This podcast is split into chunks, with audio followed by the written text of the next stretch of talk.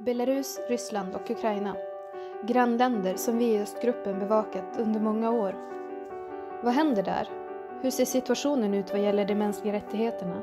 Och varför är dessa länder aktuella för oss i Sverige? I Östpodden samtalar Östgruppens Tobias Ljungvall med svenska experter och gäster från öst. Ja, Belarus, eh, Martin Uggla, ordförande för Östgruppen, där jag själv också, Tobias Ljungvall, arbetar. Har ju sedan 26 år styrts av Alexander Lukasjenko, tidigare kallad den sista diktatorn i Europa. Eh, östgruppen har under nästan lika lång tid eh, försökt motarbeta honom. Tror du att vi är klara snart? Vi är inte klara på länge med att jobba med mänskliga rättigheter i Belarus och det kan nog ta ett tag innan eh, vi är klara med Alexander Lukasjenko också för det handlar om ett långsiktigt arbete och jag tror inte att vi kommer att få se en förändring över en natt inom den, den närmaste tiden heller. Eh, inför det här valet så sa en bekant till mig som är eh, journalist, och har jobbat på Tutbay, den kanske främsta just nu i alla fall, eh, oberoende nyhetskällan från Belarus. Han har jobbat på Radio Liberty som också är viktig i sammanhanget. Att eh, Lukasjenko kommer att överleva det här valet och efterspelet men han kommer inte kunna sitta en hel mandatperiod ut. Det vill säga till 2025. Eh, är det också ungefär vad du tror eller? Ja, det tror jag och eh, jag tror man kan, det man kan konstatera oavsett hur snabb utvecklingen blir eh, nu den närmaste tiden framöver så har någonting förändrats i Belarus. Som du sa, Lukasjenko har suttit vid makten i 26 år. Han har kunnat kontrollera situationen under alla dessa år. Eh, men den händelseutveckling som vi har sett nu den har lett till att vi har ändå hamnat i ett nytt tillstånd. Eh, och det innebär att eh, det är väldigt svårt att se hur, hur saker och ting ska kunna återgå till det som har varit tidigare. Även om Lukasjenko kanske då kortsiktigt kan, kan ta tillbaka kontrollen över situationen just, just nu. Det som har föranlett det här som du kallar nya tillståndet det är väl eh, i alla fall de tidigare kommentarerna efter valet var att den här gången är första gången som man är någorlunda övertygad om att Lukasjenko inte vann. Alltså inte fick en majoritet av rösterna. Ehm, vilket man, man eh, kanske har trott att han ändå har gjort förut även om han har lagt till ett antal tiotal procent varje gång. Mm. Eh, och sen är det också va, våldet som följde de, särskilt de första dagarna då efter valet. Att det är det här som har gjort Lukasjenkos position så osäker just efter det här valet. Skulle du säga att du såg det här komma i förväg på något vis? Och i så fall hur? Nej, jag såg inte det här komma. Jag trodde i våras att vi skulle få se ännu ett, ett eh, lamt presidentval där Lukasjenko skulle utropas till segrare som vanligt. Eh, och att man faktiskt inte skulle ha någon större kapacitet att, att protestera mot det här. Men det som jag tror har varit den stora skillnaden nu jämfört med tidigare det är att så många fler av de som är missnöjda har, har visat det och då också har insett att de är så många tillsammans. Missnöjet har uppenbarligen funnits under lång tid men det har varit en liten krets eh, oppositionella som har vågat protestera, som har trotsat då de risker för repressalier som, som, som har rått under hela Lukasjenkos tid vid makten.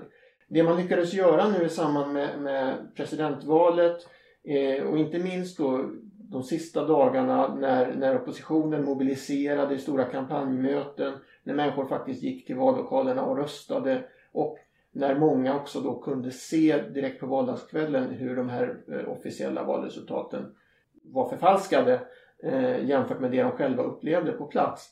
Då insåg alla de här människorna att vi är många, att vi är i en majoritet och det påverkade nog väldigt mycket beredskapen att trotsa den rädsla som ändå fortfarande finns kvar. Man talar ibland om att, att människor inte är rädda längre. De är absolut fortfarande rädda för det som kan hända. Men det är mycket lättare att hantera den rädslan när man vet att man är så många tillsammans. Och där tror jag att vi har en stor skillnad jämfört med, med tidigare.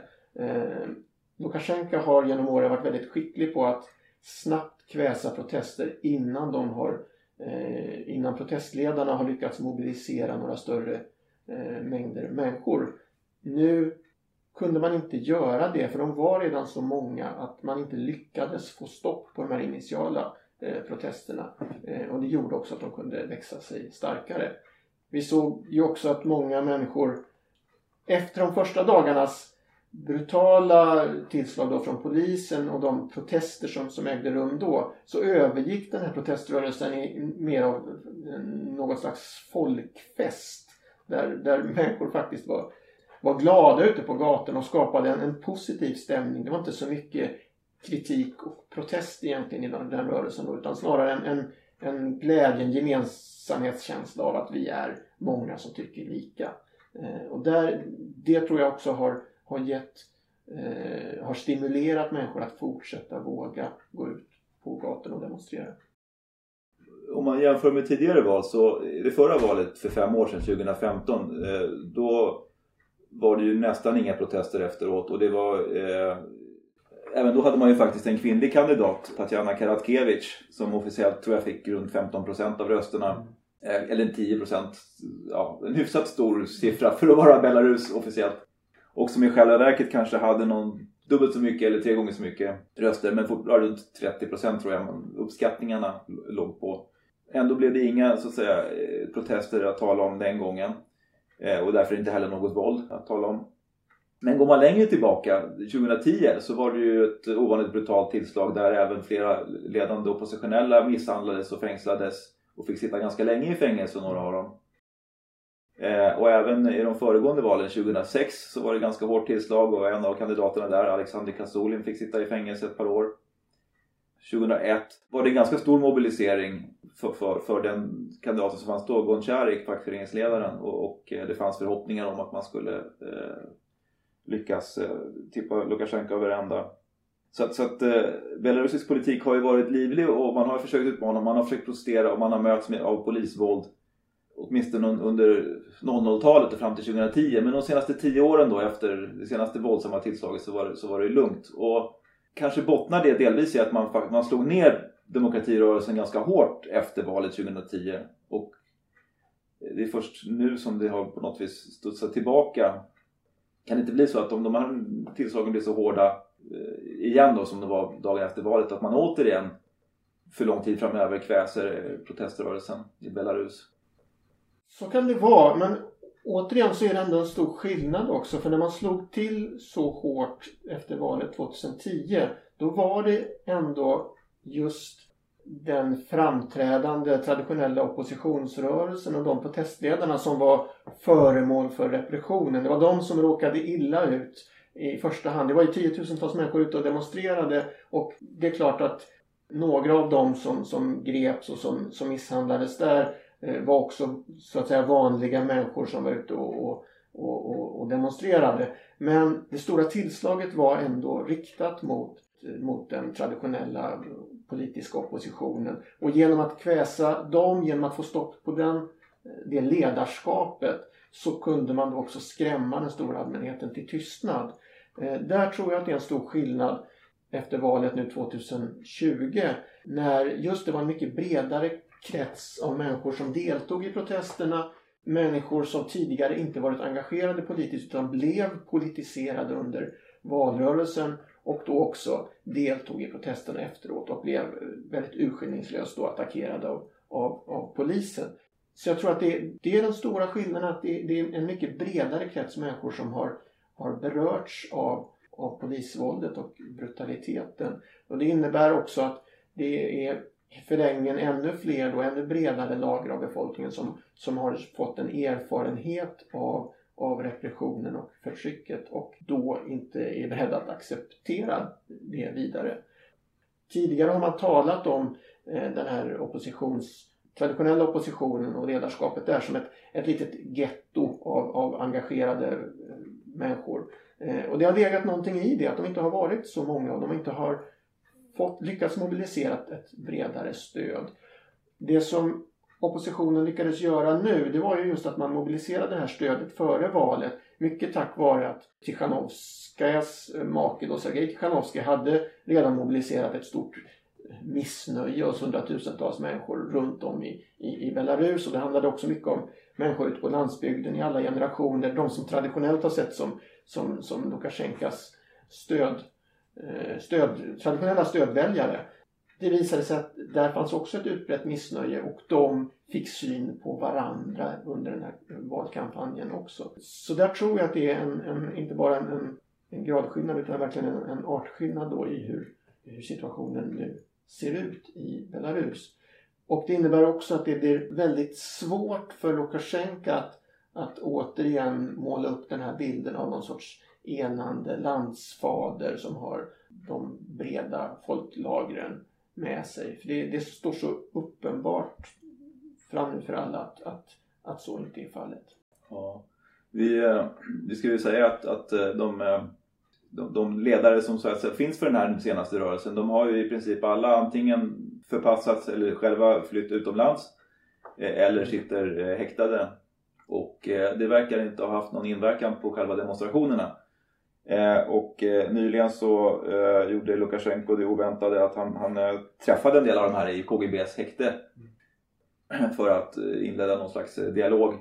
Men inte heller det verkar ha någon större effekt på själva proteströrelsen. För det finns helt enkelt inga ledare som, som, som styr den på det viset. Utan den är mer spontan och organisk och oorganiserad. Frågan är ju då hur den kommer att utveckla sig framöver. Vad tror du? Om nu Lukasjenko sitter kvar här och kan han rida ut den här stormen? Hur kommer i så fall motståndet mot honom att se ut under de närmsta månaderna eller kanske året eller till och med åren? Lukasjenko har ju, han har ju våldsapparaten på sin sida. Han kan slå ner de här protesterna. Han kan behålla makten rent fysiskt. Eh, och det tror jag inte finns så mycket att, att göra åt där för, för, för motståndsrörelsen på den nivån. Och om han då väljer att, att, att eh, fortsätta på den linjen så, så har han som sagt möjligheten då att, att stanna kvar vid makten så länge. Eh, och då uppstår ju egentligen nästa problem för honom. Det är ju Dels så, så har han ett ekonomiskt problem naturligtvis för, för samhället fungerar inte. Det är människor som antingen strejkar eller också eh, mer eller mindre saboterar på jobbet och vi har, ja, vi har en dysfunktionell ekonomi helt enkelt som, som kan leda till, till problem. Det kan han också hantera möjligen genom att, att använda sin, sin våldsapparat vid behov. Men vi kommer sen att få lokalval framöver inom ett par år är det väl.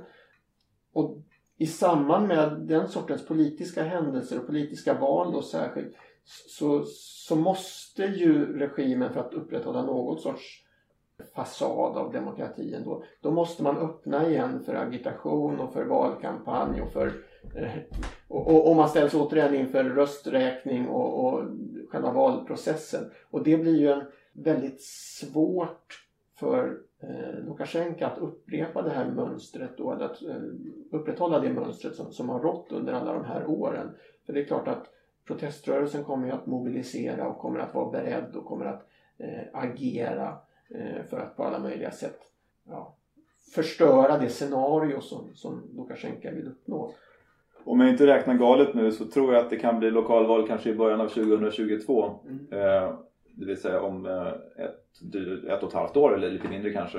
Eh, och någon gång 2022 så har väl Lukasjenko haft, har lovat också att eh, genomföra sin konstitutionsreform då, som han erbjuder som alternativ då till, till, till en riktig demokratisering. och i samband med det också strax därefter om jag minns rätt genomföra val till parlamentet och, och kanske presidentval. Jag vet inte riktigt i vilken ordning. Så att 2022 känns det som att det finns väldigt stora eh, öppningar för, för politisk aktivism i, i Belarus. Om vi då tänker oss lokalval, konstitutionsreform, kanske med en folkomröstning i samband med det. Parlamentsval och så presidentval. Eh, det är väldigt mycket tillfällen där man kan mobilisera eh, ett missnöje. Precis, och det, och det är ju just i samband med de politiska valen som, eh, som det har skett mobilisering i samhället. Det är därför vi har haft de här mer brutala episoderna då just kring presidentvalet 2010 och 2006 eh, och i viss mån får man väl säga även eh, 2001 då där det var en, en, en, ska man säga, en, en svår stämning i alla fall i, i landet även om det inte blev så våldsamt just då. Och det handlar just om att, att man tvingas släppa fram motståndarkandidater man tvingas öppna det politiska fältet för, för diskussion. Eh, och det om Lukasjenko lyckas sitta kvar så länge då, då, då kommer vi absolut att få en, en väldigt intressant situation. Och det är väl möjligt att det är just det som är Lukasjenkos huvudscenario just nu. Att dra ut på att förhala förloppet helt enkelt så att han kan på något sätt då eh, driva igenom en, en konstitutionsförändring. Men även den måste ju då antas på ett eh, enligt, enligt, eh, enligt konstitutionen så att säga. Och där kommer det också att vara, finnas en väldigt stor vaksamhet naturligtvis. Både från, från oppositionens sida men också från, från omvärlden för den delen. Eh, om man lyckas hålla upp intresset naturligtvis för, för utvecklingen i Belarus. Eh, men det, det, det, kan bli den, den nästa stora händelse, eh, nästa stora förlopp som, som, som kan komma att förändra situationen mer radikalt tror jag i Belarus. Det kan hända saker mycket tidigare också. Det har ju att göra inte minst med den ekonomiska utvecklingen och naturligtvis också med hur både regimen och oppositionen väljer att agera framöver då. Hur de protester som äger rum nu, hur de kommer utvecklas, om de kommer att avta eller tillta i styrka och i vilken mån Lukasjenko är beredd att gå ännu hårdare fram eh, och tillgripa ännu mer våld mot, mot demonstranterna. Det är ju sånt som kan eh, det kan också hända, det är enstaka händelser som, som, som drar igång nya förlopp. Vi kan ju nämna som exempel från de senaste åren att eh, protester har inte ägt rum bara i samband med val utan vi hade för tre och ett halvt år sedan så hade vi de stora protesterna mot det så kallade parasitdekretet där man ville eh, skönstaxera arbetslösa i princip. Eh, som, som var också ganska omfattande, ovanligt omfattande för Belarus men som till slut slogs ner av polisen ganska hårdhänt. Eh, året innan dess, 2016 i början där så hade vi eh, marknadshandlarna, de här som, som då säljer billiga grejer på öppna marknader. Deras verksamhet var också hotad av ett nytt eh, direktiv från Lukasjenko och de mobiliserade också stora märkbara protester och, och, och la ner, strejkade, la, la ner sitt arbete och det gjorde väldigt stort avtryck i, i samhället. Så att eh, i båda de här fallen så, så var det ju så att säga kanske oförsiktiga policyinitiativ från Lukasjenkos sida som utlöste det här. Och, och, mot den bakgrunden får man kanske vänta sig att han sitter ganska, försöker sitta stilla i båten den närmsta tiden och inte rätta upp eh, allt för stora befolkningsgrupper för mycket med, med, med olika initiativ. Ja, och samtidigt är ju båda de fallen exempel också på just hur socioekonomiska faktorer kan spela en mycket större roll kanske än, än de protester som bara handlar om, om demokrati och yttrandefrihet. Och där var väl också valet i år eh, mer präglat ändå av missnöje just med den ekonomiska utvecklingen, med de sociala förhållandena. För det är det missnöjet som Sergej Tichanovskij sög upp väldigt mycket i sin eh, videoblogg när han reste runt i, i landet och intervjuade människor som inte ser eh, en framtid för landet, som ser en väldigt svår ekonomisk utveckling. Det var väl också det som förklarade kanske delvis eh, Babarikos fram, framträdande så att säga i presidentvalskampanjen. Här kommer någon som har erfarenhet från näringsliv och som är mer inriktad på kanske ekonomiska reformer. Eh, så jag tror att... Kanske med lite annan målgrupp då? Med en annan målgrupp naturligtvis. Eh, absolut. Jag tror att, att om den ekonomiska kräftgången fortsätter i Belarus så kan det mycket väl bli nya protester av det slaget. Vi ser hur även om de här massiva eller omfattande strejkerna inte riktigt blev av på fabriker och sådär i, i samband med valet så finns det ändå en, en potential då för nya strejker där. Och det handlar just om, tror jag mycket, att människor väger risker helt enkelt innan de går ut och, och, och, protesterar. Känner de att de har för mycket att förlora på att protestera då, då kanske de låter bli. Men om, om ekonomin fortsätter att gå dåligt eller om, om man då tvingas till, till kanske mindre populära åtgärder på det ekonomiska området då kan det också bli någonting som får bägaren att rinna över. Att människor känner att nej, jag har faktiskt inget att förlora på att gå ut i strejk eller att delta i de här protesterna. Eh, och det kan då skapa nya massmobiliseringar som kan bli tuffa för, för regimen att hantera. Nu har ju Svetlana Tichanovskaja uppmanat att inleda en strejk den 26 oktober om inte Lukasjenko har avgått dessförinnan. Eh, vi får se hur, hur det går med det. Du nämnde omvärlden. Eh, nu har ju EU eh, börjat återinföra de sanktioner man hade tidigare men som man avvecklade för en eh, fem år sedan ungefär. Finns det något mer i EU? Vad tror du att EU kommer att göra framöver? Kommer vi att precis som tidigare då, ha de här sanktionerna, kanske bredda sanktionslistorna? Finns det något mer EU kan göra och har det någon betydelse? Jag tror ju att sanktionerna i första hand har betydelse eh, dels som ett eh, som ett tydligt ställningstagande när man visar solidaritet med demokratirörelsen och visar att man ser vilka det är som har gjort sig skyldiga till, till övergrepp och, och faktiskt eh, straffar dem därefter. Det är inte det som kommer att leda till en demokratisk förändring i sig men det är ändå en, en, en, en viktig markering, viktiga signaler. Utmaningen där är ju att inte bara släppa på sanktionerna som har gjort tidigare då så fort situationen går tillbaka till ett någorlunda normalt eh, tillstånd igen. De har varit tidigare lite, lite för kopplade tycker jag till, till eh, dagsaktuella nivån på våld och brutalitet eller på förekomsten av politiska fångar. Eh, och det är därför vi har sett de här sanktionerna införas och avskaffas gång på gång. Därför att man inte har kopplat dem tillräckligt starkt till den mer systematiska repressionen som har, som har legat där under hela, hela Lukasjenkos tid vid makten. Och det är ju viktigt att man lär sig den läxan och, eh, och den här gången då håller fast vid sanktionsinstrumentet så länge vi inte får se någon mer substantiell förändring. Det som talar för detta i dagsläget är att man i alla fall hittills har varit mer tydlig med att koppla sanktionerna också till till Lukasjenkas legitimitet och till eh, presidentvalets legitimitet. För det är klart att det är en nyckelfråga att det krävs ett nytt demokratiskt eh, presidentval. Det skulle ju naturligtvis kunna förändra situationen ganska radikalt i Belarus. Men om man släpper den sortens mer grundläggande och systematiskt inriktade krav då riskerar vi att, att återigen hamna i en situation där vi om ett par år där EU kanske tycker då att ja, men nu är det lite lugnare och då kan vi släppa på sanktionerna.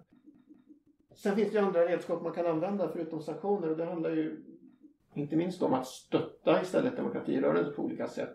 Där har ju vi pratat väldigt mycket om biståndet, hur man kan kanalisera om medel så att det inte så att inte stöd går till statliga aktörer eller, eller stora infrastrukturprojekt kanske som, som där, där staten är mer involverad. Utan att man just riktar in det ekonomiska stödet till, till demokratirörelsen, de krafter som, som verkar för förändring.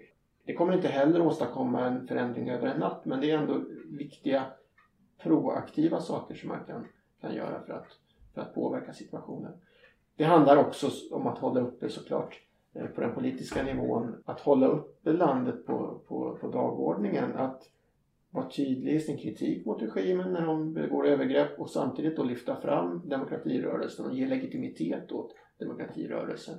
Eh, inte bara nu när det, situationen är som, som eh, hetast så att säga utan även hålla ut. Det är, det är en fråga om uthållighet i Belarus just nu. Det handlar om uthållighet hos den belarusiska proteströrelsen men det handlar också om uthållighet skulle jag säga hos, hos eh, omvärlden om man orkar fortsätta engagera sig. Ja.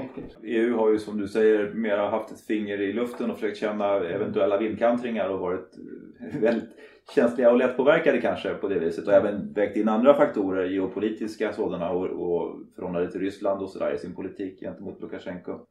Samtidigt som eh, FNs specialrapportör hela tiden har varit tydlig med att det sker inga systematiska förändringar av eh, människorättssituationer utan det är en fortsatt diktatur sedan, ja, under det senaste årtiondet när man har rapporterat och sen 2012 närmare bestämt. Så vi får väl se hur, hur, eh, hur uthålligt EU är och hur, hur uthållig proteströrelsen är.